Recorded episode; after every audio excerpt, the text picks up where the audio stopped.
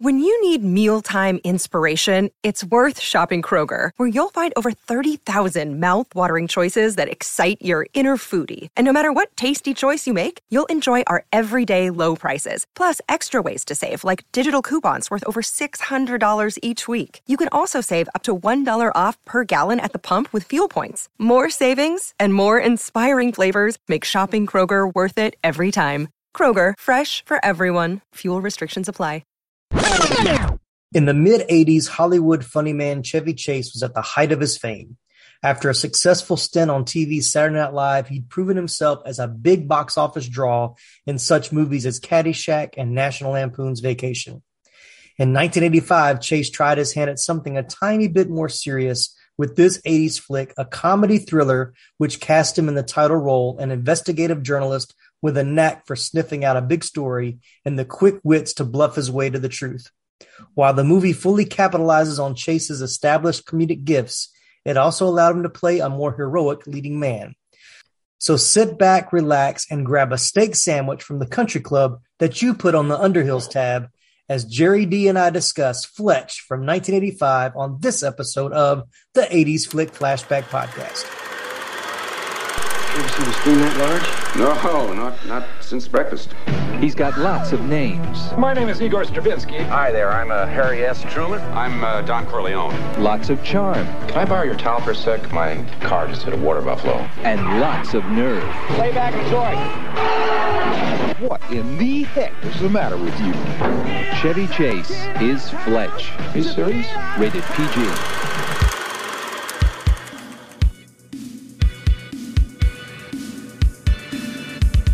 Hello, movie viewers and movie lovers. My name is Tim Williams, and welcome to the 80s Flick Flashback Podcast. Here we talk about all the great and sometimes not so great movies from the 1980s. From blockbusters to cult classics to lesser known treasures we discovered on cable TV or the now defunct video rental stores from our childhood. No matter which 80s flick we choose for each episode, we have a lot of fun sharing memories, discussing our favorite scenes, and even learning some behind the scenes stories about the cast and crew along the way. If you haven't already, be sure to subscribe and follow 80s Flick Flashback on Apple Podcasts, Spotify, or whatever your favorite podcast platform is. And while you're there, leave us a stellar written review and a five star rating.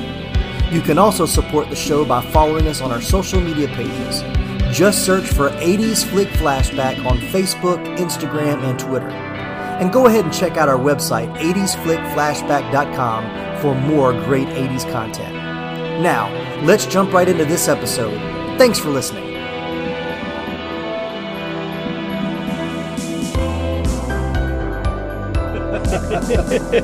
and a steak sandwich and a steak sandwich. And a steak sandwich. Exactly. I love this movie. I'm so excited to do this movie. Welcome right. in, everybody. So glad to have you on this episode of the 80s Flick Flashback podcast. Uh, it's going to be a good one. And I know I say that almost every episode, but if it's not a good one, I'm not going to put it out. So just know it's going to be a good one. but I also know it's going to be a good one because I got my good friend, Mr. Jerry D from the Totally Rad Christmas podcast back again. So say hello to everybody, Jerry. hey guys, how's it going? How are you doing, Tim? I am doing well, man. I appreciate you being on here. Uh, we've we've been trying to record a podcast. It seems like for like six months. yeah, yeah. Well, and then during my busy season, which is you know, like September from December, it's really hard to schedule anything. yeah. Yeah. Um, just because all sorts of stuff gets moved around. Oh yeah, yeah. Because you're, yeah, you're supposed to have been on my show already uh, a few times, I Yeah. think, and and uh, but you know, life happens, and Oh, um, yeah, yeah. I'm just glad I'm here because Oh, this yeah. is one of my favorites. I'm so glad to have you on this one. So we're talking about Fletch, uh, Yeah. 1985 Chevy Chase. This is I'll say it from the, from the get go. I love the vacation movies. I'm a big Christmas Vacation fan, but Fletch is my ultimate all time favorite Chevy Chase movie. Like it is the goat of Chevy Chase movies for me. I know a lot of people like Caddyshack, and I respect them for that, but this is Mhm. my this is this is my and I think this might have no, this wasn't my introduction to Chevy Chase, but this is the one that I became like a big fan of his. So so let's jump right in. When did you see Fletch for the first time? So I I don't remember the exact date, but I know it was in the 80s because uh, it came out in 85. So I don't mm-hmm. think I saw it immediately in 85. Um, I think yeah. we saw it in uh, video rental. Mm-hmm. It was it was huge in the rentals. I know. oh yeah, made like tons, like millions just in rentals. Mm-hmm. Um, so I know my dad rented it um, because I remember him watching this, and then like it seemed like the next day, but I'm pretty sure it was actually like a few years later that he ended up watching like like Fletch Lives, you know, mm-hmm. that one. But this yeah i mean it was just it was funny i didn't get everything because you know i was i was young enough to not oh, understand yeah, yeah. it at all but uh i i was still old enough to to laugh at all his silliness you know the, mm-hmm. the fake teeth the wigs oh yeah yeah exactly you know that that afro bit where he's playing basketball against mm-hmm. kareem is, yeah. is like one of my favorites um it, it was just it was fun and I loved it so much that um, we would watch it sporadically throughout mm-hmm. the 90s. And then when I went to college, it was one of the few tapes that I actually owned oh, for yeah. our VHS player. And so, you know, you, of course, it was college, so you'd go out and stuff. But um, whenever my roommate was gone and I didn't feel like doing anything, I would just put Fletch on and just enjoy it with like a pizza, you know? I mean, yeah. it was fantastic. So. Oh, yeah. This is definitely one of those like guilty pleasure uh, comfort film. Uh, there's a podcast out called Comfort Films, and I, I keep saying that now that I've, I've, kind of been in contact with them. But but they they're doing they're doing a good job. They talk about movies that just make you they they're like you know it's like a, a it's a it's the mac and cheese of movies. It's like the movies yeah. that just it's just comforting, and so I love I love that. But yeah, I'm the same way. I did not see this in the theater. It was probably a rental because we were big in renting. I think at that point, you know. Yeah. But it probably was cable too because we were, you know, we I've said before we had HBO um, mm-hmm. when I was younger. And so this being a PG PG movie, it would play constantly during the day. Right. And so you could turn it on any point in the morning, afternoon, early evening until like nine o'clock. I think was when they started showing stuff that was rated R. Um, right. So it, it, would be on, and it's like an hour forty, maybe. So it get it can get played a bunch. So, but I'm saying with you, I had I had a VHS copy of this, and I think I got it kind of the same thing. I'm running college because at one point like right before DVDs became like the thing and mm-hmm. VHS was still like, you know, what people were buying. They did like a retro series where they had like the old, it was like a reissue, but I they remember. were older, older movies. And I had yeah. that, that retro that had like, it was a different cover. And so, uh, so I remember having that and same thing in college. That was one of those like, have you seen Fletch? Oh man, I love Fletch. Let's watch it tonight. You know, just, yeah. you know, you meet somebody. It's like, that's, you know, it's one of those movies where like, have you seen this movie? Of course I've seen this movie. What am I, an idiot? Uh, and so, but then you know, that that's the person you can, you know, use the quotes to, uh, you know, put on the Underhills bill. Um, on the um, Underhills tab. Yeah. Yeah. and, uh, guess, senor. yeah. Can I borrow your towel? Uh, just hit a water buffalo. just hit a water buffalo. So how long had it been uh, since you watched it before rewatching it for the podcast? Uh, so before watching it for this one, uh, I probably hadn't seen it in uh, about three years, okay. mostly just because of time. Yeah. Um, I don't get a lot of chances, unfortunately, to watch movies that I want to watch because of the kids. You know, mm-hmm. uh, at this point, I've seen, uh, you know, uh, Encanto and all those. Uh, oh yeah, so many times, but uh, I don't really get to watch movies that I want to watch except when I have to do something for my podcast or for someone else's podcast. Yeah, exactly. So be, before then, yeah, it's been about three years since I've seen it, mm-hmm. um, which is a shame because I love this movie. You're right; it's so quotable. Mm-hmm. Chevy Chase. I think this is like peak Chevy Chase. Yeah, you know, it's yeah. like the apex of his comedy career. Mm-hmm, mm-hmm. Um, and you could tell that, you know, he was improving and he was just, it was flowing. And mm-hmm. I mean, it mm-hmm. was great. But um, yeah, before this, it's probably about three years. Yeah. I know I've watched it a few times. I used to have it on DVD. Mm-hmm. And then I bought the digital copy like probably a year ago. Like knowing I was starting this podcast, I started like, you know, beefing up my my uh I'm I'm moving now away from digital. I bought a bunch of stuff digital for a while, but then I'm like I'm miss now doing the podcast. The digital versions you don't get a lot of the special features, so right. you know it's a bargain because it's cheaper, but I don't get everything that I would want if I had like the actual DVD or Blu-ray. So right. Um, but I remember re I, I remember rewatching this movie probably in like maybe 2006, 2007, maybe and mm-hmm. I had not seen it then and pro- for probably like a good 10 at least a good 10 years oh, and I think that yeah. was when I found it it was on DVD you know probably at Walmart again and I was like oh I'm going to get the DVD and I remember watching it and that was kind of right when Ryan Reynolds was starting to kind of become the comedy guy. He, you know, I think he had just done. Um, I think I'd seen him in Just Friends, which is one of my, I, which is probably one Oh, of my like one, favorite, yeah. yeah, Ryan Christmas movie. It's a It Christmas is, yeah. movie. if you haven't covered, if you haven't covered it yet, I want to be on that episode, please. Uh, and so, uh, and I remember like thinking, going back and watching, I was like, man, Ryan Reynolds basically stole the. I mean, he like he had to have watched Fletch a million times to get some of that that deadpan, the the quick whips, you know, the little little side comments and stuff. And I was like, man, and that, that was back. And I was like, they need to redo this movie, like reboot it, and have Ryan Reynolds play Fletch.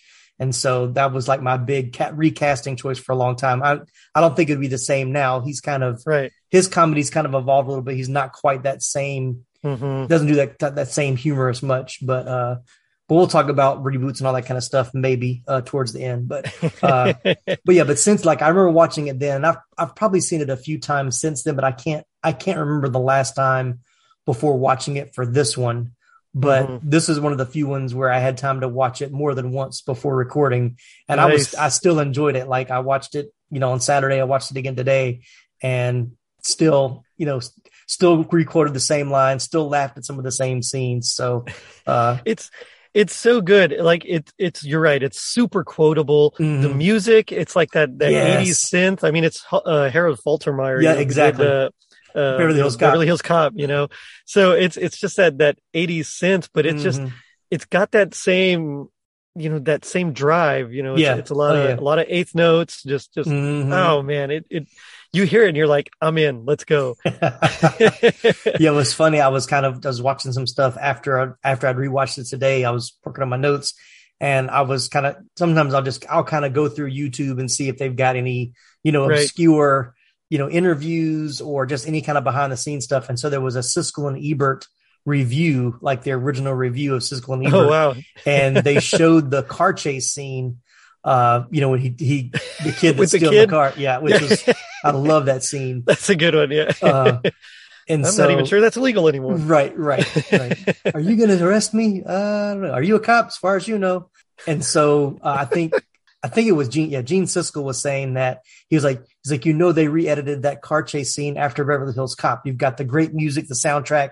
Like he was comparing it to how they saw what worked in Beverly Hills Cop and kind of worked it in Right. this movie as well. I was like, he's probably not wrong, but Yeah, it's yeah. also probably why, like once again, when I watched it again uh, on Saturday after not seeing it for a while, as soon as that music hit, dum, dum, dum, dum, dum, dum, dum, I was like, I was like, oh man, I am back. Let's let's go. It's Like it Yeah. just it like opened up all the nostalgia uh, Mhm. uh, areas in my brain. It was like, oh man, I forgot how great the soundtrack I- is.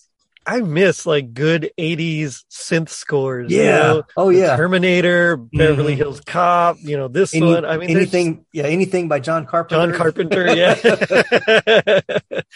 yeah, there's something about it, just an 80s, just, just the synth score that, oh Mhm. man, it just, it's so good. Trancers has another really great oh one. yeah, yeah. Um, but it's like, you don't really get a lot of that. And the synths that you do get really a lot nowadays are try to replicate actual instruments most of Mhm, the time. And, and of course the sound quality is, is just so much better Yeah. that it's, it's just I miss it. You know, it it really can make a movie like this one. Um, it adds a little bit of suspense to it. You know, Mhm. kind of like you said, it was a you know a comedy thriller, and it does add that you know thriller bit. You know that main theme. You know, it just adds a little bit of something, and then. Like you wouldn't get that if it was like just strings or anything. Mhm. I mean, it really brings you in, but at the same time, because it's synth, it's also Mhm. like, okay, that's, it's not like super serious here. Yeah. you just did you just did the melody line. I was like, wait a minute, what did I do? I did Lethal Weapon for some reason. Like, why did that get stuck in my head? That's totally Lethal Weapon, but you, you did with the uh, the actual Fletch theme. And so yeah. my brain my brain jumped to Lethal Weapon all of a sudden. So And now these messages. Coming soon to a cell phone near you. A show for all the manly men out there. Where guys talk about their favorite movies and what they can teach us about being a man. Featuring the coolest guests, Murder somebody is not like killing an ant. the most gratifying laughs, It's Tombstone. What can I say? a fresh take on movies like you've never heard before. This will be the thing that gets written on his proverbial tombstone. We aren't here to criticize the movies you love, but to praise them for how they apply to our lives as husbands, fathers, and really all men in general. So buckle your seatbelts because Manly Movies is coming your way on March 31st. Subscribe on iTunes, Spotify, or your other favorite podcast catcher. And remember, man up. What seems to be the problem, pal? There's just so much pain in the world, so many issues. I don't think I can bear it. Hell, friendo, it sounds like you could use a dose of pop culture roulette. Pop culture roulette? What's that? Some sort of pop culture themed podcast or something? That's right, sonny boy. When hope seems far, dive into some PCR. But I already get my entertainment news from Variety. Huh, that's pretty good. If you're a chucklehead, PCR gives you news you need, condensed, unfiltered, and raw, from three nerds who know a little something about something. Wow, okay, sign me up. That's the spirit. Pop Culture Roulette. New episodes every Monday, available on all major podcast directories. All right, well, let's talk a little bit about how the movie got made. I'm, I'm all in. Let's go. All right, yeah. Here we go. So, Gregory McDonald was a reporter for the Boston Globe before quitting his job to write his first Fletch novel in 1973. It was hmm. published in 74, great year, year I was born, and became Nice. a bestseller. he actually churned out nine more Fletch related novels over the next decade. So then King Hitzig Productions acquired the novel's film rights. After multiple attempts to get cameras rolling at Columbia Pictures, production on the film stalled and the rights were eventually acquired by producer Jonathan Burroughs in 76. But after Columbia Pictures passed on the film, Burroughs shopped the film around at every studio in Hollywood. I love this. Trying a new tactic, he submitted the script with a different title and put it in a different color binder. Despite the efforts, there were still no ta- takers. Even Universal Studios, the company that would eventually go on to produce and distribute the movie, I was like, "Hey, you got to be creative in Hollywood, especially back then. Like, different title, different uh, colored binder. Maybe they won't know it's the same. Maybe they won't know it's the same. Yeah. I mean, I get it. It's kind of a hard script. Like I would imagine it's kind of a Yeah. hard script to get behind because Mhm. it deals with like serious material. You know, Oh, it's yeah. about like drug Yeah. trafficking, you know, Right. and, and um, but at the same time, there's a lot of comedy to it. So it's like, Mhm. what is it? You know, I, I nowadays that's no big deal. It's because of movies like Fletch that you know we Mhm. have the standard thing that's Shane Oh, Black, yeah. you know, all the time. But at the same time, it, you know, at this time it was like, what? I, I don't understand it. So I can see Mm. why they passed. Um, Yeah, I bet they're kicking themselves though. Right.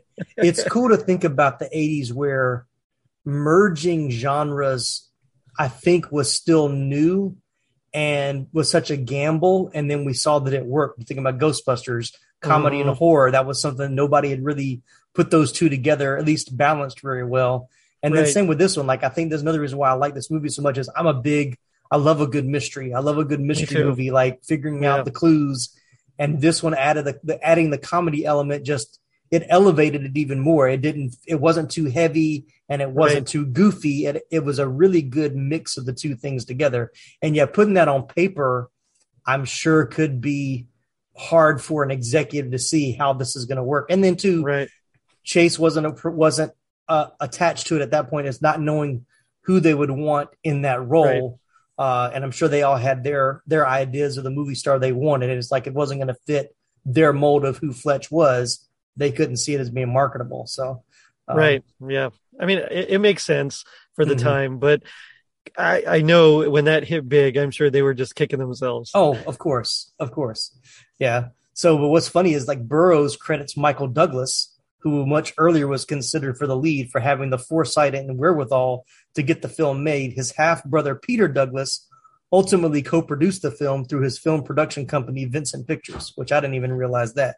See, That that's cool. that's interesting because can you imagine Michael Douglas as Fletch? No. I mean, as as the Fletch we know, no, uh, Right. Maybe the Fletch from like the novel, Right. Um, you know, who's a little more serious and cutting in Mhm. his, but at the same time, it's like I can't see that at all.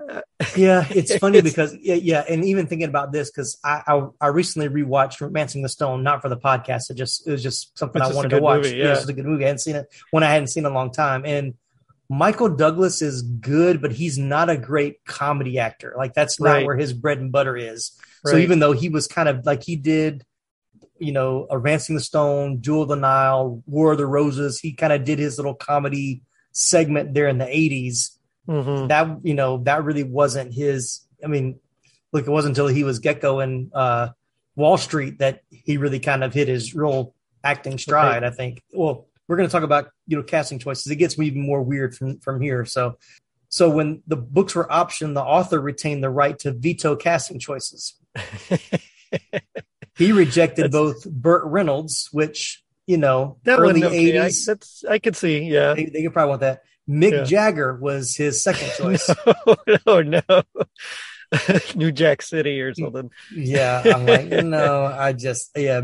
But you know, and that's funny. I've I've seen like in some of these we've seen like where they're trying to cast like rock, you know, people and actors are trying to move from the musician Right. to the actor. Like David And, Bowie. and- yeah, David. Yeah, it's like, but Mick Jagger, I just well, he did he did a few little small bit things in the eighties, didn't he? Yeah. He in, um, was, he in the original Dune? Am I getting him confused with somebody else? no, no, he wasn't. Uh, Sting was in Dune. Sting, that's what I'm Um, thinking of, right? Who was it? I, I know he was in New Jack City, right? Um, Mick Jagger.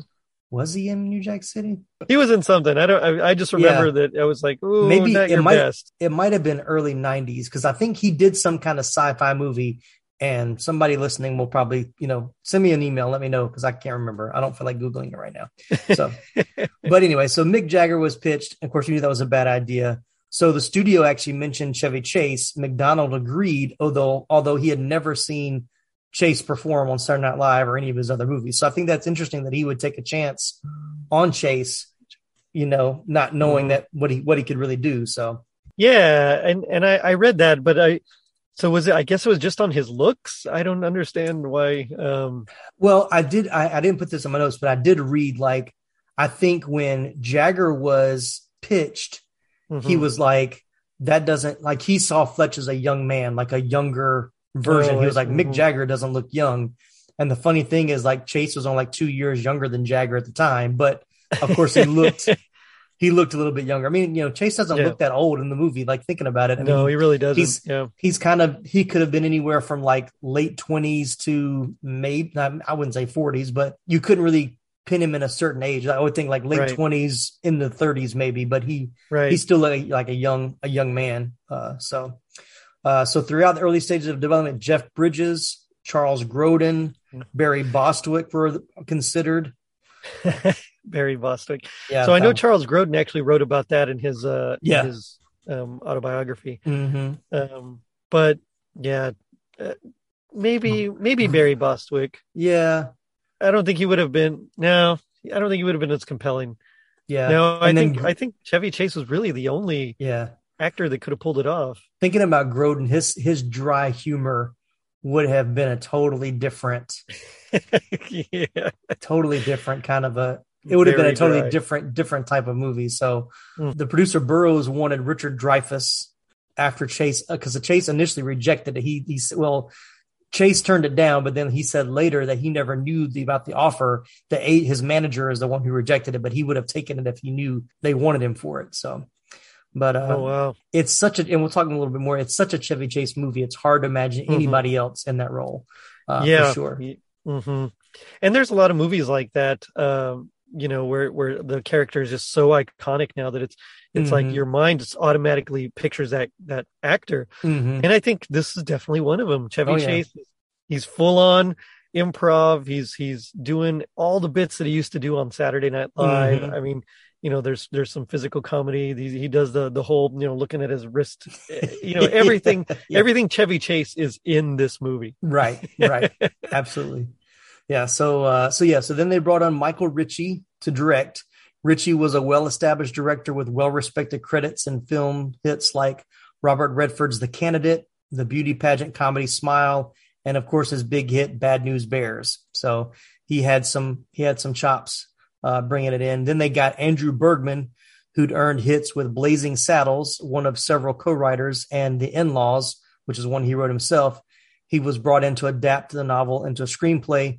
He's, he told the New York Post, he said, I wrote it very fast. I did the first draft in four weeks and I usually can't write a check in four weeks. So a little bit of his humor there. So, but the original author McDonald read the script and was angered by the deviations from his original text. He wrote to the studio and listed his many objections.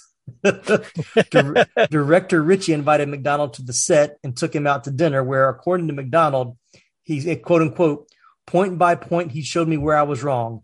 I was beautifully chewed, chewed out. So, so Richie Ritchie knew what he wanted, and he's even yeah. said like I read some things like like later on he he appreciated the movie more than he did when he first saw it because you know you write a book you have your own kind of vision right. i know it's hard for a writer to give their movie over or give a book over to a movie studio right. but he but he said he's answered questions where they've said well what would you what would you have done differently he said well i wasn't writing a movie i was writing a book and he said probably if, if they did my book it would be pretty boring he said the things that he did made mm-hmm. it an mm-hmm. enjoyable movie where i wrote a book i wasn't writing a movie so at least he was wise enough to look at it that way yeah, and that, I mean, you're right. It's got to be like super hard for for authors because you know they they they create this thing, but the medium of of books mm-hmm. is completely different from a film media. Where in order to stay engaged and to to really um, condense things, I mean, you can't go into the amount of detail that you know like a four or five hundred page novel has mm-hmm. so you really got to cut corners here and there and smooth things out and sometimes things have to get changed and yeah I'm, I'm more of a purist. I like things to be exactly the same as, you know, like the comics and books that I read. But at the yeah. same time, I, you know, I've grown over the years to understand that, yeah, you gotta, sometimes things just have to be cut or be changed mm-hmm. in order mm-hmm. to make it work. And sometimes it actually works out better. And I oh, think yeah. in this case, it's, it's probably one of those choices because in the original novel, I mean, Fletch, uh, he, yeah, I mean, it's very, it's similar, mm-hmm. but Fletch is just, he's, he's much more cutting yeah. his his remarks. You know, it's just he he's a little more mean spirited and cynical mm-hmm. than than Chevy Chase is.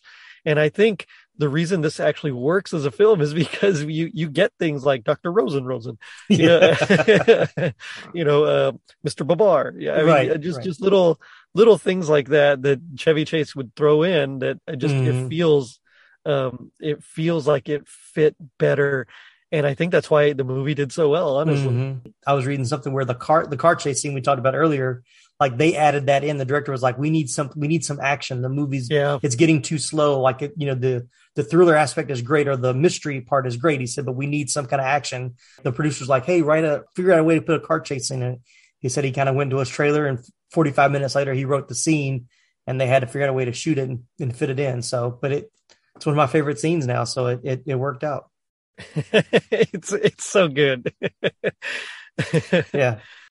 Filming began in May of 84, and they said filming in Los Angeles had to be scheduled so as not to interfere with the 84 Summer Olympics that were taking place there. So it became a headache trying to uh, trying to film around LA uh, during the, the Olympics, which I, I'm, I'm sure traffic alone was probably terrible uh, to mm-hmm. be able to do mm-hmm. that.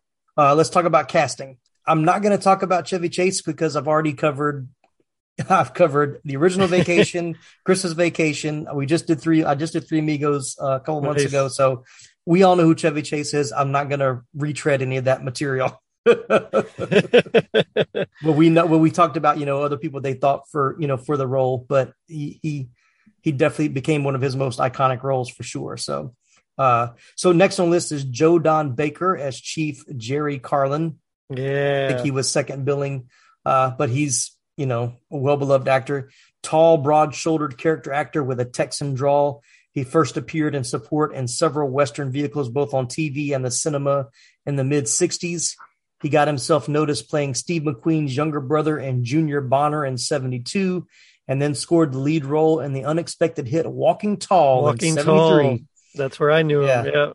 Yeah. So, uh, interesting fact Baker is one of only two actors to play both a major Bond nemesis Brad Whitaker in The Living Daylights in 87, oh, and yeah. then a significant Bond ally, Jack Wade in Goldeneye in 95 and Tomorrow Never Dies in 97. So I thought that was pretty cool that he he played Nemesis and ally to Bond in two different ver- and in two two different Bonds too because uh, yeah, 87 Dalton was and, Dalton and then mm-hmm. he had uh, Pierce Brosnan for Goldeneye and Tomorrow Never Dies. So yeah, and uh, oh man, The Living Daylights is one of those that just people always forget about it. Uh, mm-hmm. Poor Timothy Dalton, he he was too serious, I think, and and people just.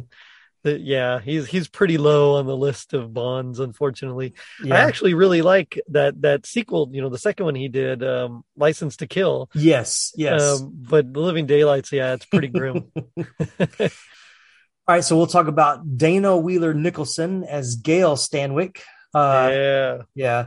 Uh, she was only 23, which I thought was that was hard to believe. I didn't think she was that young in the movie. She plays much older. it's in the 80s everybody looked older than they were Yeah. Everybody- i don't know what it was yeah.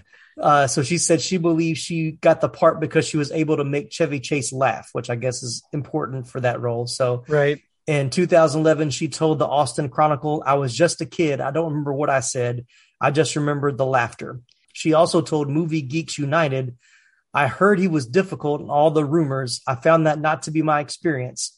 He couldn't have been more loving and generous and protected me. It was my first big thing and he walked me through it. I have nothing but adoration for him. So good to hear good stories about Chevy Yeah. Chase, especially at that point in his career. So, uh, well, and I think uh, Beverly D'Angelo has a, a very similar mhm. um, experience with him as well. They, I mean, yeah, yeah. She's she's well, she said that they like they are like a married couple. She said when they see each other after a long time, they're Yeah. like they they get along very well. She said, but after a couple of weeks, they're ready to take a break. maybe that's why the experience was good because Right, right, it's, right. it's just for that time. Mhm. yeah. So, uh, but I, you know, I see her in this movie, and I'm like, I was like, she looks so familiar. Where do I know her from? She's probably most known for her role as the wife of Wyatt Earp in Tombstone in 1993. Mm-hmm. She also did a stint on a TV show called Friday Night Lights, which I was a big fan of. So she played Mhm. uh, a mom on that. So, uh, Wasn't she, was, in a soap opera as well? She might have been. You know, there wasn't much. I tried to do some research. There wasn't a whole lot on her that I could find. So uh, she might have been, maybe not as a long-standing uh, part on there. No, I think I remember her from one of the soap operas my mom used to watch. Oh, okay, Yeah. very possible. she could have done like some guest star roles or something. Maybe not a, a full cast member. So Right, right. So then we got Richard Libertini as Frank Walker, Fletch's editor. Uh, after a number of years of doing stage work in New York, he eventually moved to LA where he began doing films. Three of his most memorable characters are the Spanish American dictator in The In Laws in 79 with Alan Arkin and Peter Falk, The Tibetan Mystic in All of Me in 84 with Steve Martin and Lily Tomlin, Oh, yeah. Justice of the Peace and Best Friends in 82 with Goldie Hawn and Burt Reynolds. And I remembered him most actually as Olive Oyl's dad from And Popeye. Popeye. Yeah, that was, yeah, I saw that too. Yep. That So- was my favorite. Yep. I I enjoyed his character in this. Like he was a good nemesis, like you know the work nemesis for Fletch. Probably my favorite scene with him is uh, after Fletch has been was in the jail with uh, the the sheriff Joe Don Baker's character, and he's like, "You you told him you went." He's like, "I I was, I was the gun in my head. I, I could have been dead." He's like, "Oh yeah yeah." It's like you don't believe me, do you? I don't believe anything. He's like, it's Yeah. just that that whole interaction there was like was fantastic. I like when he's trying to convince him uh, to let him go, and he's like, "Come on, I'll buy you some new deodorant." Oh yeah. you want to go to Utah? Why are you going to Utah? yeah, Frank, the so- story is Utah. right, exactly. And then, of course, so we got Tim Matheson as Alan Stanwyck. Uh, Tim Matheson is an American actor, of course, director and producer, perhaps best known for his portrayal of the smooth talking Eric Otter Stratton in the 78 comedy Mhm. National Lampoon's Animal House. But he has had a variety of other well known roles both before and since, including critical accolades for his playing Vice President John Hoynes on the television show The West Wing, which garnered him two Primetime Emmy Award nominations for Best Guest Star in a drama series. He's most recently been starring in the Netflix original show Virgin River that me and my wife have enjoyed watching. I haven't Very different that one character. yet. Yeah, it's, It's good. funny because he's he actually is a good. I mean, uh, he's won Emmys, so he is Yeah, a yeah. legitimately Oh, good yeah, actor. But at the same time, he's done like a lot of trash, like like just not very good movies that you forget how good an actor he actually is. you Right, know? right. Yeah. And, you know, he was like like Carol's law or, or a con man pretending to be Carol's ex husband or something in uh, the Brady Bunch movie sequel. Yes, It's- it's- yes, I remember that. Yeah. Yeah, It's just like what? Are you, what's what's going on here? You know? Mhm. but then, you know, his versatility is what works because, like, you'll see, Right. like, even when it was Virgin River, like, we started watching it, I was like, I know I've seen this guy. I know, I know I've seen movies, And our Yeah. friend Ron, who was the one that actually told us about watching it, he was like, "You know, that's the same guy from Animal House, right?" And I'm like, "Oh, really?" It's like you know, it's like, but two totally Otter, different yeah. characters. Yeah, Otter, two- which uh, Chevy Chase was actually up for that role. exactly. Yeah, which is why they thought you know them having the same build The same was a build, big, yeah. was a big issue in, in Fletch, and they say, well, that's probably why saying they had the same, they wanted the same kind of build for uh, Animal House as well. So, right. but yeah, but he had some some interesting things to say. Uh, Matheson did, so I wanted to read this. This was a good quote. He said, "I got to work with one of my dear friends, Michael Ritchie, who ended up being my next door neighbor for several years. In Chevy Chase, finally, I'd known Chevy for a bit, but I'd never gotten to work with him." Chevy had been a, ba- a bad boy with a drug problem and had never really realized his potential. Hmm. Fletch was the first movie he sort of straightened up on, and Michael was Harvard educated, six foot six, a brilliant director and political thinker. And he was the guy the studio thought could handle Chevy and keep him in check. And actually, he could. He'd shoot the movie the way he wanted it, then do one take for Chevy. When I worked with Chevy, he'd say, just ad lib and try to break me up, just insult me, anything. When we were doing his close ups or when my back was to the camera, I would come up with jokes or quips or anything to get a real reaction out of him. He was smart enough to know what was gold. So it was great fun working with him and Michael and getting to see how the two worked together. I think Fletch and Clark Griswold are Chevy's two best roles. He's so incredibly talented and still vastly underused. So it was good to hear and have good things to say about Chevy as well. And then I Yeah. did read, I read that a couple of times that this was the first film that Chase did after his After rehab. drugs, yeah. Yeah. Mhm. So, which I think may another reason why it's probably one of my favorites because it's, he seems to, he's still funny, but Right. you know, it's really him. It's not, you know, the drugs, uh, right. affecting his, his performance. So yeah, Tim Matheson's great. I mean, he was a good bad guy. I remember, you know, as a kid, realizing the twist at the end or real you know as you kind of learning the story is like oh man you know this is crazy that this guy would want to do this and double cross. And you know you pick tim matheson who's like this straight laced you know clean cut he's not your- wasn't your average villain at least for a kid watching a movie that wasn't the villain quote unquote that we were used to seeing. So it wasn't that cartoonish villain that we Right. expected. So i thought it was good I love it at the end when he's got the Lakers jersey on, He's and got- trying, to yeah. look, trying to look like Fletch. I'm like, yeah, you wouldn't pass for him at all. It's not gonna work. yeah, I assure you. Yeah. So a few a few honorable mentions. I won't dig in too much into their past, but we all know them. Of course, M. Emmet Walsh as Dr. Dolan. Mm-hmm. Uh, so one of my favorite scenes, Moon River. Using the whole fist there, Doc. Yeah. it's that's good. Yeah. yeah, just relax, just relax. Like, yeah. Oh, We really don't have to do that, doctor. I'm, I I feel much better. Maybe I just not do enough calisthenics. Kidney pain. Yeah, yeah, kidney pains. That's what happens. You got to watch out with the Yeah. stories you tell. but uh, I know this is this.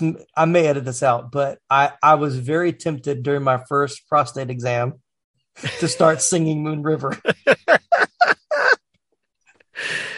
But then, of course, George Wendt, also known as Norm from Cheers, Norm, as yep. Fat Sam, Fat Sam. which I love him in this because he's so different from Norm. It's like you know, Completely you see yeah. George Wendt. I mean, you know, he's so iconic as Norm in Cheers, and then to see him in this, where he's completely a different character. Not that he has a whole lot of screen time, but the moments Right. that he's there, it's like it's just good to see him playing a different character. So I You don't. e- What does it say? You don't even get a piece of the action. No, just free junk. That's Yeah. it. yeah, man. Uh, When yeah, it comes, he's it good. I really enjoyed his performance. I, You're Mhm. right. It's it's not. Uh, it wasn't long, but it was very Mhm. memorable. And Yeah. yeah, Uh, yeah. definitely unnorm like. another short but memorable performance.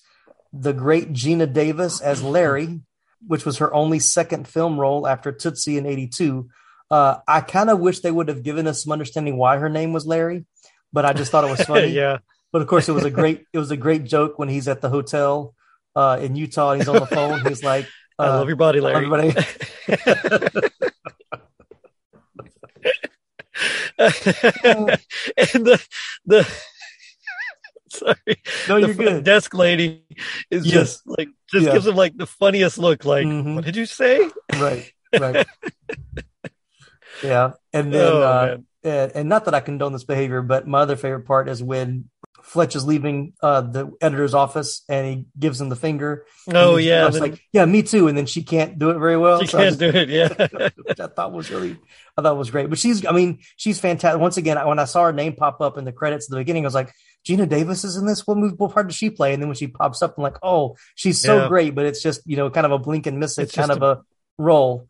But she she gave it everything. Like that, you saw her her star quality shining through Right. in that movie for sure. So and I think that's why it works because um, yes, it's a Chevy Chase vehicle, Mhm. but like all e- all the other characters are played by like again legitimately fantastic actors. Mhm. Yeah, they're Mhm. they're bit parts. You know, um, some of them are character actors, but they're really good at what they do. Yeah. and it shows through the film. Mhm. There's a lot of joy there, and you can Oh, feel yeah. it. Yeah.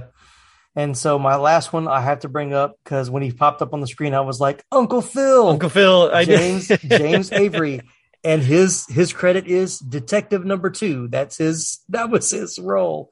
You know, I'm sure very early in his career, but uh, but if you're a Fresh Prince, of, Shredder. yeah, yeah, yeah, they, yeah, yeah. If you're a Fresh Prince of Bel Air fan, you knew you knew as soon as he came in. Had more hair in this movie than he Yeah, did as did. Uncle Phil, but but still really good.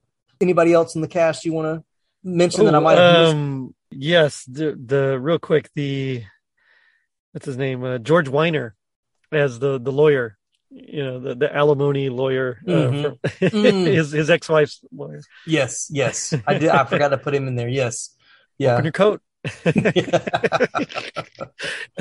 Can we talk about Fletch's apartment for a second? Did Let's you not go for it, yeah. Did you not want to have life size picture of was it Larry Bird and Kareem And Kareem, I think, yeah.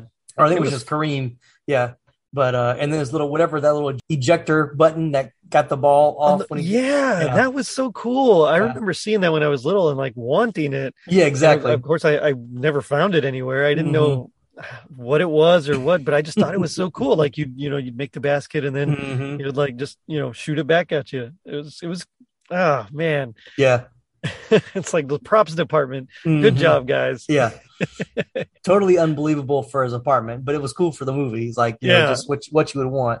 Uh, but I love that scene where he's like, "Oh, I could hear it. Here it is, Ed McMahon. I could. I'm not a winner."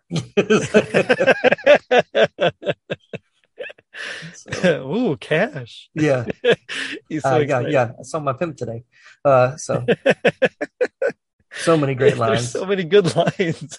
and they're all just just that quick that quick wittedness and i think that was um they were ta- i was reading some articles talking about why why fletch has you know has has stayed you know so memorable and i think it was i want to say it was the author and he said i think with you know with chevy's performance he's like every guy wants to be that like it's it's Yeah. that it's that we i think we me and ron talked about this before on one of our other episodes, but it's like everybody wants to be as quick witted as him. Everybody wants to have that Mhm. kind of I don't really care what happens to me kind of mentality. Like he can just right. you know, he's not swarmy in the sense where he's mean spirited. He's just right. he's just saying what he feels and doesn't care about the consequences, but it's not he's not mean spirited anybody, which is why it's funny, you know. Right. Yeah. Yeah.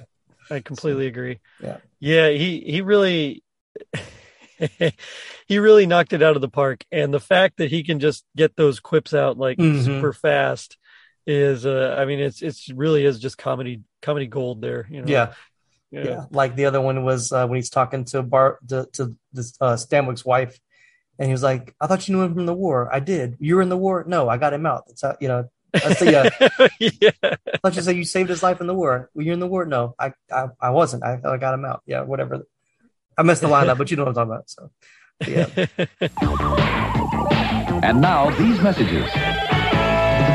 What's up, dudes? I'm Jerry D of Totally Rad Christmas, the podcast that talks all things Christmas in the 80s toys, movies, specials, music, books, fashion, and fads.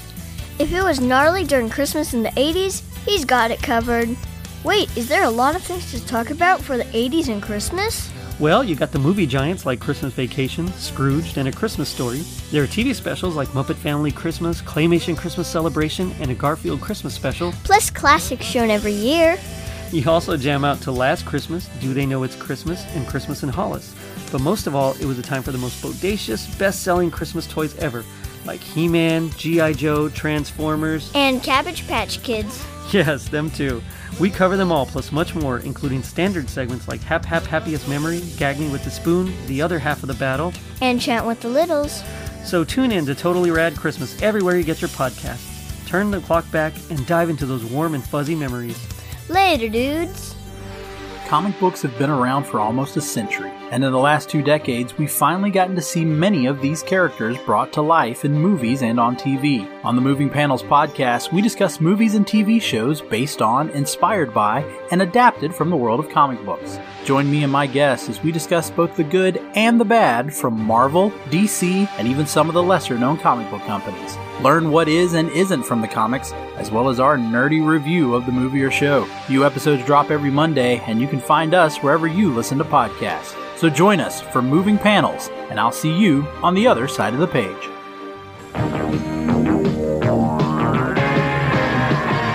Let's talk about scenes that that, that, that we haven't already. But uh, is there? A, do you have an iconic scene, like one scene that stands tall above them all? I mean, there's so many good ones. The one that I think of most when someone says Fletch is mm-hmm. when he plays Gordon Liddy. Uh, and you know, he's like an, an aviation repairman. Mm, oh yeah, yeah, yeah, yeah. he's got the fake teeth mm-hmm. and his mm-hmm. hair slicked back, and yeah. uh, it's all ball bearings. Yeah, look at all this gook. Ugh. Yeah. yeah. that one, uh, that one always cracks me up. You know, he's he's mm-hmm. going to investigate, and uh, he finds out that Alan Stanwyck burns enough planes, uh, uh planes, excuse me, enough fuel, right? Uh, burns enough fuel to travel to Colombia. Mm-hmm. Because um, the whole thing essentially is that there's a big uh, drug smuggling ring, mm-hmm. and the mm-hmm. cops are in on it. Stanwyck's in on it, right? He tells his wife because he's originally from Utah that he's going to visit his parents, mm-hmm. you know, every weekend, but really he's going to pick up the drugs, right? And then they kind of funnel it through Fat Sam, you know, Norm's mm-hmm. character, and and the cops, and uh so so he's at that place and he's yeah just kind of you know bsing his way through this uh interview. And he just mentions uh you know um that he needs he can fix it you know mm-hmm. uh the manifold or whatever but he yeah. needs some ball bearings. And they're like what? Yeah. Yeah i love it when he's he's at top and he's like they're down here. He's like i know i'm just trying to get a bird's eye view. Yeah yeah. I know where they are. Or when he uh one of my other favorite is when he's he's starting to leave and they ask him a question. he comes back say, and he puts his arm on the piece. Say, hey, oh, yeah. like, hey, like yeah, yeah. he burns his hand. Just the you know, that's like this. The it's like says the physical comedy it's the quips. It all mm. it all works. It all works. Oh man, yeah, that's one of my favorite. Like all of the the characters is what, yeah. and I think like as a kid that's probably one thing that uh, that drew me to it was to see the different characters because it was it kept it entertaining. Like even the dream sequence of him playing with the Lakers too, yeah. is is still funny. You know. What, uh, do, what do they say? Six four uh, with six the nine, six, six nine. nine with the afro, yeah. yeah. Uh, yeah, that's a good one. so, so it's like the, all those scenes, and then when he's the uh, uh, was uh, Harry S. Truman. You that that's your real name? Oh, oh yeah, yeah. My parents are big Truman fans, yeah so uh i mean those are all really great um iconic scene. It's tough for me like there's just so many there's so many great scenes in it. No i don't have one. I, like, I, I, know, I, I know there's like, just there's so like, many good yeah. ones uh, when he's when he's the you know the guest of the underhills at, oh, the, yes. the club. Oh yeah yeah. No no no. I know which one my my favorite scene the iconic scene for me is is when he's at the uh, he's running from the cops and he ends up at the Moose Lodge. Oh, that's a good one. He's like, too, thanks, yeah. thank you, Sammy. And he's just kind of, yeah, he's like totally just ad libbing. But then when he's he gets, he's like, you know, reach out and touch reach a out. cop. Yeah, yeah hug, a, hug cop. a, cop. Yeah. and then he starts singing the Star Spangled Banner, and they're all like, you know, taking their hat off. It's like it was the, like, oh man. they're man, just kind of inching their way yeah. slowly to him. The cops.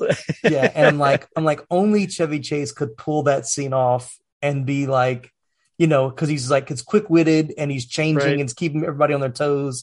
Uh, yeah, that's so that that is one of my favorite scenes. Is is that that whole yeah, and some of the part, some of it I'm not going to repeat on here. It's not bad, but just he's talking about the, the, the guest of honor.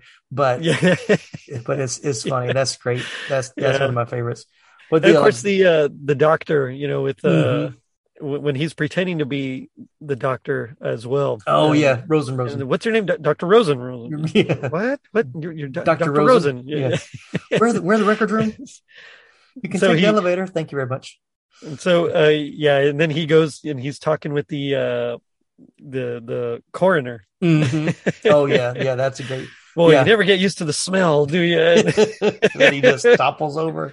And then I love when he wakes up and then he sees, you know, the uh, the other doctor in the examination room.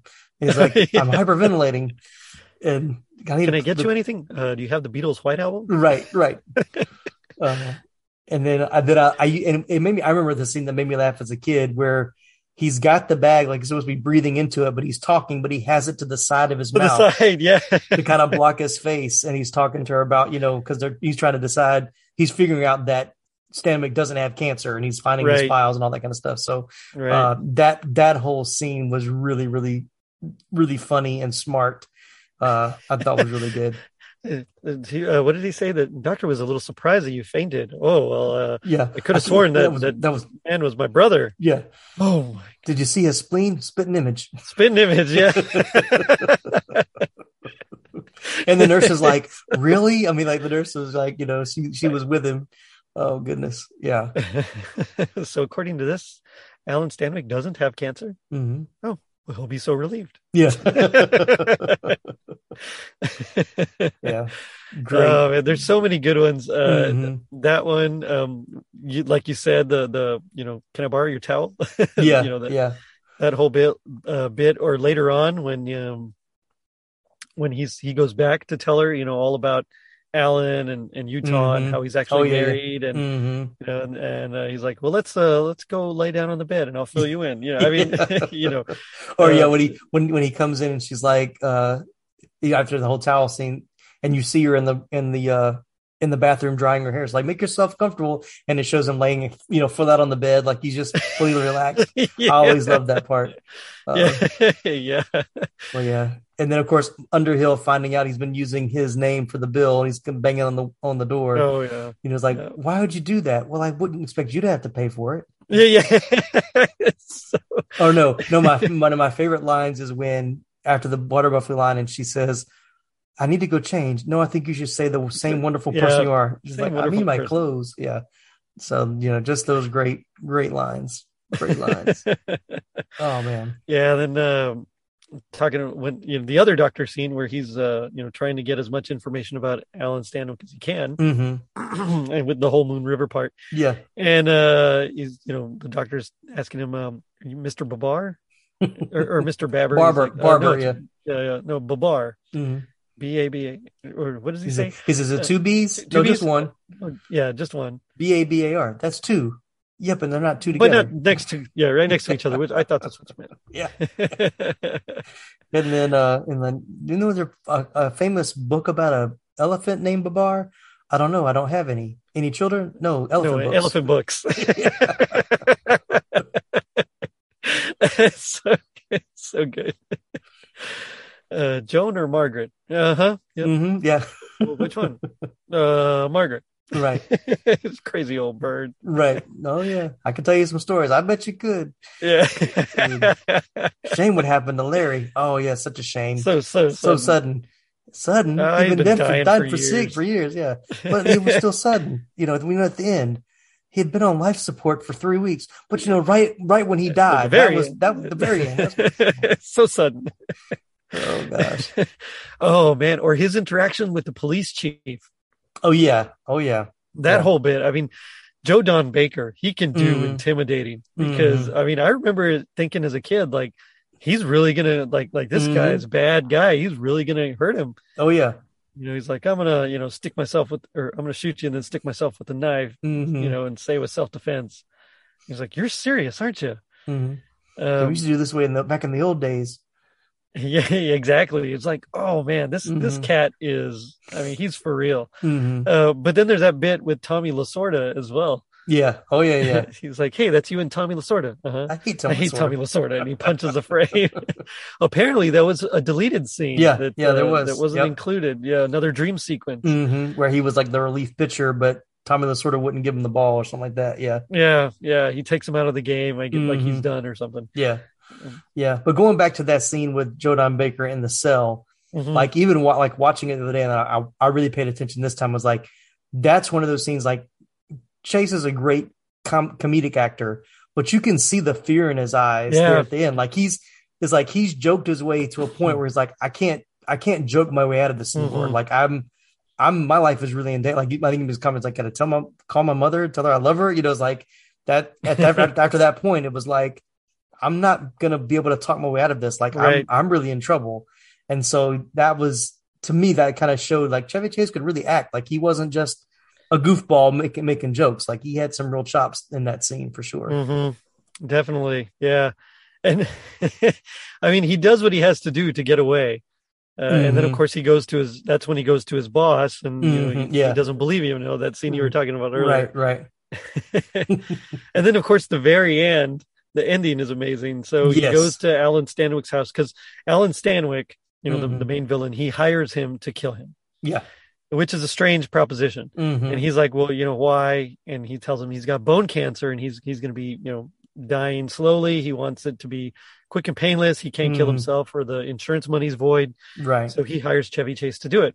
Now, Chevy Chase had been uh, at this point like undercover on the beach as like a junkie. Hmm So Alan Stanwyck had been scoping him out as like a junkie, and so the, at the end when he when he goes to to meet them all, you know, it's uh he was going to take his place. He's wearing his clothes, the jersey we're talking about. Mhm. Uh, but that whole bit with like Stanwyck and and Karlin, that's Mhm. another just great scene there. Oh yeah, know? yeah. Uh, I remember being shocked as a kid when he shot. You know, when He just uh, shoots Karlin him, shot, you know, yeah. it's like, and the reaction is like, it's like, ooh, this is like intense. Like, you know, Yeah. For a, for a PG movie that I saw when I was, you know, had to have been eighty five. Probably saw in eighty six, so like twelve, you know, twelve Yeah. or thirteen. So Mhm. still still pretty pretty intense. But yeah, the ending is great. Like putting all the pieces together, him Yeah. reading, you know, him reading the the uh, article, you know, uh, and you know, put it all together, and then of course, Karlin coming in and and adding another piece to it as well. Like you know, Right. Don't tell me you're gonna you're gonna skip town and take that you know the money. I was like, you guys got to think some, to work out. We're just gonna go catch last. yeah, we're just gonna Dynasty. yeah. so uh which was great so yeah it, it and i was gonna say even that even thinking about it again today like the beginning it it really kind of jumps right into the story there's not It a really whole lot does. of there's not a whole lot of build up or like hey let's give us 30 minutes of who fletch is. Like you you see him on the beach you know he's of course he's got the little voiceover that kind of you know fills in some blanks for you as well. But that scene with Stanwyck is like what not even 20 minutes in? Maybe Mhm. 15 minutes in the movie. So they they jumped to the plot very early which was smart. That's keeping it you know quick uh and, and clean editing. So i was like if this would have been made today you probably you know that would have been more like the second act and then right would have skipped some of the other stuff later but would have been like a two and a half hour movie or something. right right right so um but yeah so I, I thought that was really smart for the director and the writer to be like let's you know let's establish what's happening first and that Yeah. way that gives that gives chase time to play as the story evolves without having to feel like those scenes have to be rushed or cut down because oh we're you know we're we're an hour and 15 into the movie before we Right. find out what you know that you know Stanwyck's hired him to kill him because you know they would have shown all the uh all of his surveillance of watching Chase you know on the beach and all that kind of stuff.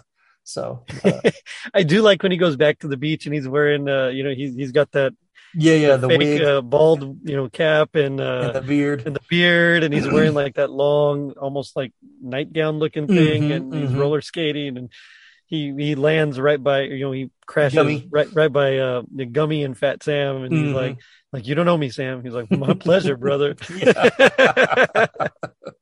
Fletch is that you yeah. Yeah. Don't say my name. Don't say my name.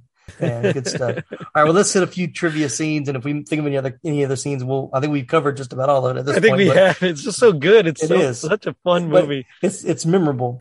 So we talked about the banquet scene. So uh, Right. it's it's in the honor of Fred Dorfman. Fred Dorfman was the name of Kent Flounder Dorfman's brother in National Lampoon's Animal House. Oh, nice. Yeah. So that little that's another nod to Animal House there. So this was I know we talked about kind of the deleted scene about the the Tommy Lasorda scene. There was another scene where Fletch was as a hockey player that didn't make the final cut, but they left the picture of him as the as the hockey player in the original movie poster. I remember that. I remember seeing it, and I, I was a little confused by it. Mm-hmm. Um, and I, man, I wish, like, I, Yeah. I wish that they would restore some of these scenes. You Mhm. know, if like Yeah. if they ever found footage of it. Yeah, yeah. I. I wasn't able to find any deleted scenes online. I don't think there's any. I don't think on any of the either. on any of the special features and stuff. So They're probably in a warehouse somewhere. You Mhm. know. yeah. Before they knew that, that that stuff was was gold, that you didn't just Right. throw it away. So right. Uh, and then we talked about Harold Fal- Faltermeyer. Did you know he replaced Tom Scott as the composer for Fletch? He had Hmm. originally composed a piece of music for a dream sequence, but Billy Idol was recording nearby. Idol stopped by and told Faltermeyer that the piece would be perfect for this movie he'd heard about called Top Gun. Sir Faltermeyer dropped it from Fletch and became the Top Gun anthem. Nice. Yeah, I knew you'd like cool. that. I knew you'd like that. That's super cool. Yeah. So Billy Idol. That's what a way to go to to get there. But hey, yeah, as long as you get there, you know, and, and I'll say I only found that in one spot in my research is this could be Hollywood legend, but it's too good not to share. For real. so so I don't I don't claim that it's fact. I just thought it was cool. So just everybody knows. Yeah. so awesome. But yeah, but that there wasn't there wasn't a whole lot of trivia really behind the scenes stuff. A lot of the stuff, you know, is is kind of there in the movie. It's much better than Fletch Lives. I still like Fletch Lives, but Yeah. it's just it, it Fletch Lives didn't quite have the same Yeah. just umph. The, and, and I, you know, I guess that's typical of sequels, but Mhm. um, My plan is to watch it. Like I, I remember watching Fletch Lives. I think I only saw it once. I've never rewatched it. And so Mm. going back and watching this, like, you know what? I want to go back and watch the second one and maybe, you know, being older, I may see it differently. But I was reading about it and they said that Fletch Lives was not based on any of the novels. It was a Right. different, it was a different script, which didn't have this, it didn't have the same, you know, feel to it. And also Chevy Chase said that it was actually made during the writer's strike. So he wasn't allowed to Oh, do no. any rewrites on it either. They kind of made it where it was a very much ad libbed movie. And he Yeah. felt like he was trying to carry the movie all on himself. And that's Yeah, and you can a lot tell. of it's a lot of pressure to put on him. Yeah. Uh so and and I just remember just not working. Like I don't I don't remember much about it besides it was set in Louisiana. That's really all I really remember. yeah, he like uh, he goes to. I don't remember if it was a family home or yeah, it was like he was he was supposed to inherit like a, a mansion yeah. or something like that. Yeah. So, uh, so yeah, so I just I'll- remember it doesn't hold up. Yeah. yeah. I'll eventually go back and watch it because I'm, you know, it's just I just to see it. It, it came out in '89, so we'll we'll cover it. yeah. We'll cover it eventually, but uh, but yeah, it I, it was disappointing, and that was one thing that I think uh, I don't know if it was Ritchie that said that Michael Ritchie said because he didn't. I don't think he directed the he directed the second one anyway, but he made the comment about because they didn't use the books for the second one that really Mhm. hurt him because he said that if they would have if they would have chosen to use one of the original books as a storyline he could have has had he could have had his own real franchise I think- these- yeah. he said there could have been like five really good fletch movies if they would have done the second one right but because they didn't they kind of killed that whole that whole thing so Yeah, that's a that's a huge bummer because Mhm. you know um, like we've been saying he's Chase is just so good in it. I mean, can you imagine like a whole series just uh, of these Mhm. this character, like Yeah. all the fun, crazy things that he would have gotten into, and Mhm. and the characters he could have played. Oh man, it, Yeah. it's almost one of those like, oh, we were robbed, but it is what it is. You know, it I mean, it is it's So- kind of a shame, but I, I would have liked to. Have, I would have watched a whole bunch of them, especially ones Mhm. based on the the novels. yeah yeah hmm so Oh well. All right, well, let's talk a little bit about box office, and then we'll we'll start to wrap this thing up. Bergman mentioned that Chevy was very hot, and the great thing that was that Universal always thought Fletch was a hit movie, and they treated it like a hit, even when it first, even when the first previews weren't that good. They never got frightened; they just said it was a hit. They were selling it like a hit, and then it was a hit. That was a very fun project. that was really good. Like, hey, they had confidence behind it, even when the test screenings weren't always that great. So, but Yeah. Fletch was released on May 31st, 1985. It debuted in second place behind Rambo First Blood Part 2 with a gross of $7 million, which doesn't sound like a whole lot of money. To come in second place. But but well, but yeah, but I, in eighty, I mean, Yeah. in eighty five though, that's still quite. that's a still bit. good. Yeah. Yeah. It went on to make 50 million in North America and 9 million in the rest of the world with a worldwide total of 59 million. The film performed well on home video as well, earning 24 million dollars in rentals. so their their checks were nice. Yes. I'm going to check well, I mean, that's where we saw it, so it makes sense. Yeah. exactly, exactly. Rotten Tomatoes is kind of a un, unknown. We we know that it got a 77% on the tomato meter, but I do not have the audience score because Rotten Tomatoes servers have been down and before I was able to do my research. Uh, but IMDb has it at 6.9 out of 10 with a 68 on Metacritic, which I think is mm, terribly, terribly incorrect. Too low, right? Yeah, yeah. yeah, I think so too. Yeah, even 77 is low to me. Like I think Me too. It's, it's not a perfect movie, No, but it's definitely in the 80s. Like you know, of course, the 80s movie, but I mean, it's definitely in the in the 80s range of 100. Yeah, uh, no, no, I, I agree though. I, I Yeah. completely agree. It's got to be like like mid to upper 80s, maybe even low 90s. I think, uh, Mhm. depending on you know your Yeah. what category you put it in. Oh yeah, yeah. Um, for me, it's just it's fun. It's dumb. I I love it, but at the same time, it even though it's it's you don't have to pay super attention to it. Mhm. Um, if you do, I think you're rewarded because you can put the pieces together. Oh, yeah. and uh, and it's just a, a great mystery, and Chevy Yeah. Chase brings it home with all his, you know, all his comments. Oh, yeah, yeah. know, It's nothing of a sexual nature, I assure you. Yeah, I assure you. Yeah, You know, Let me dressed up like Little Bo Peep, am I? Little Bo Peep. Yeah. I mean, I mean, we probably could just do nothing except quote Right. the movie Exactly. like the rest of the episode. So Exactly. I'll I'll try to restrain myself.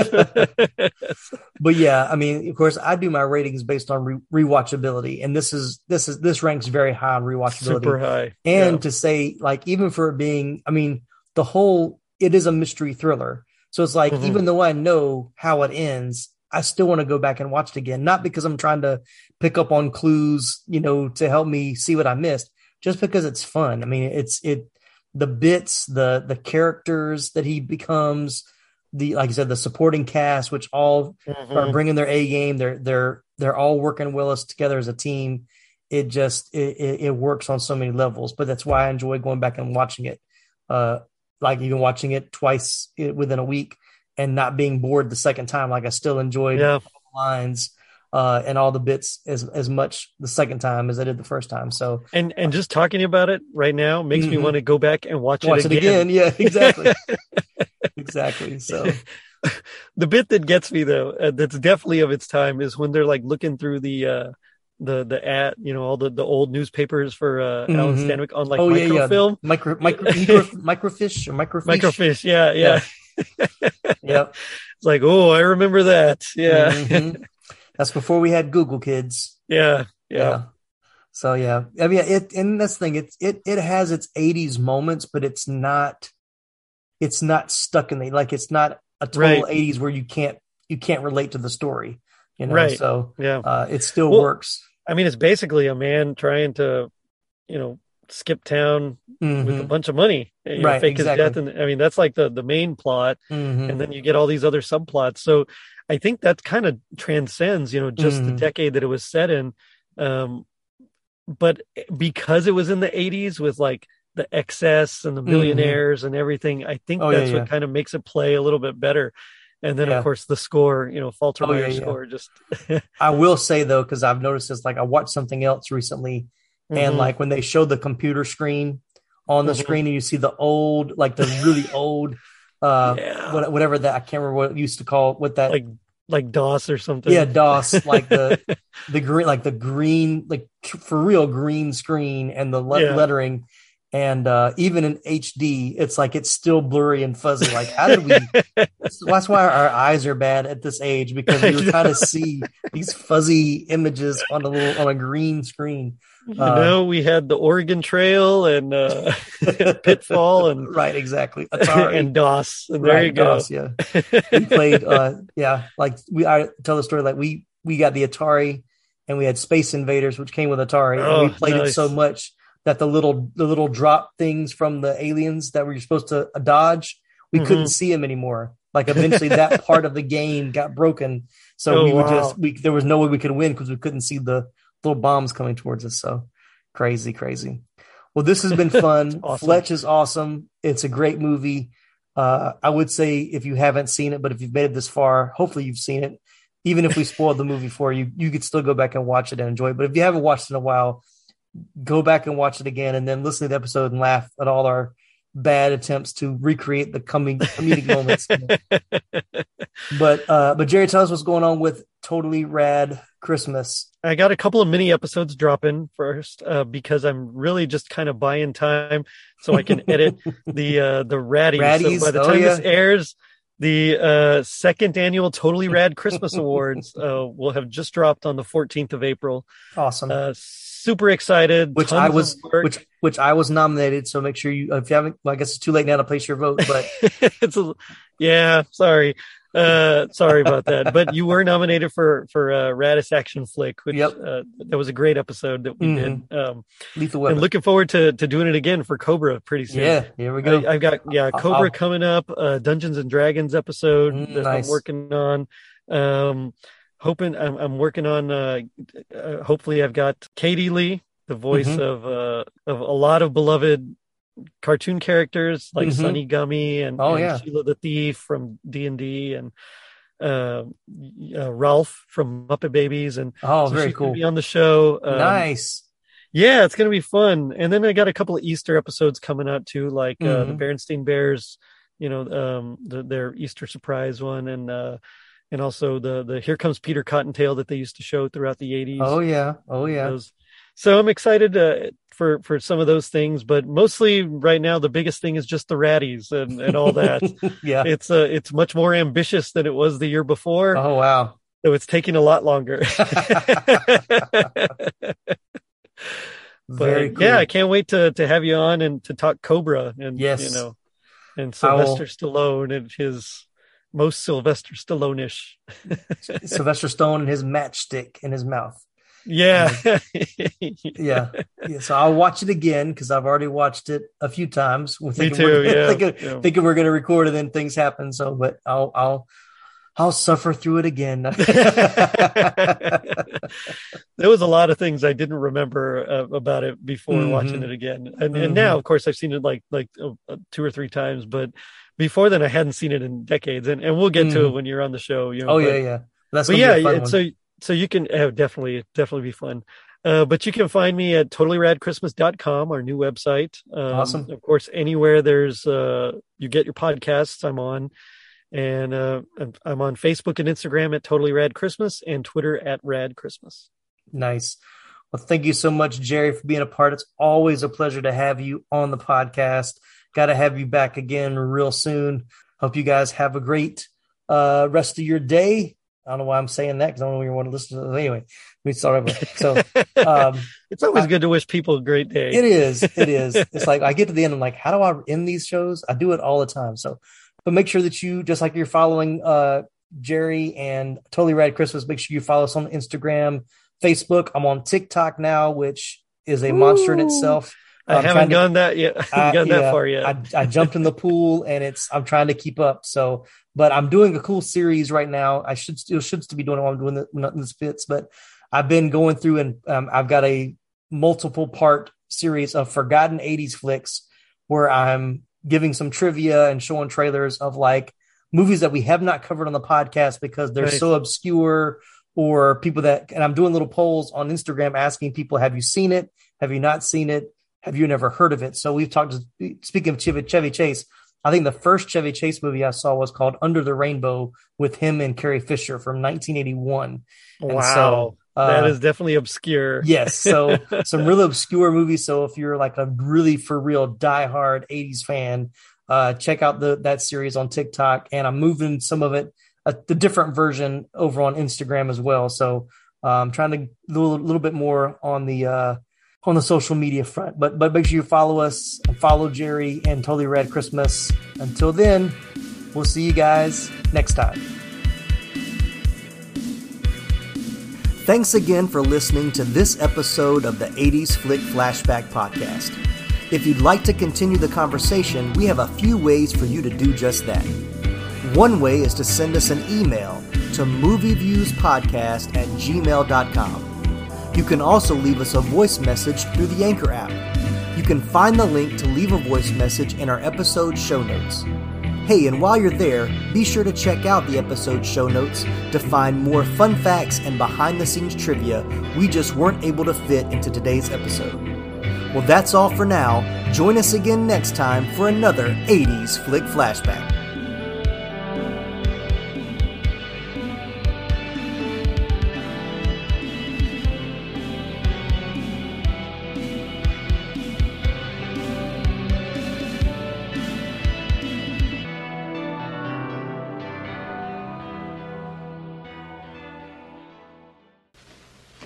Still here? It's over. Go home. Go.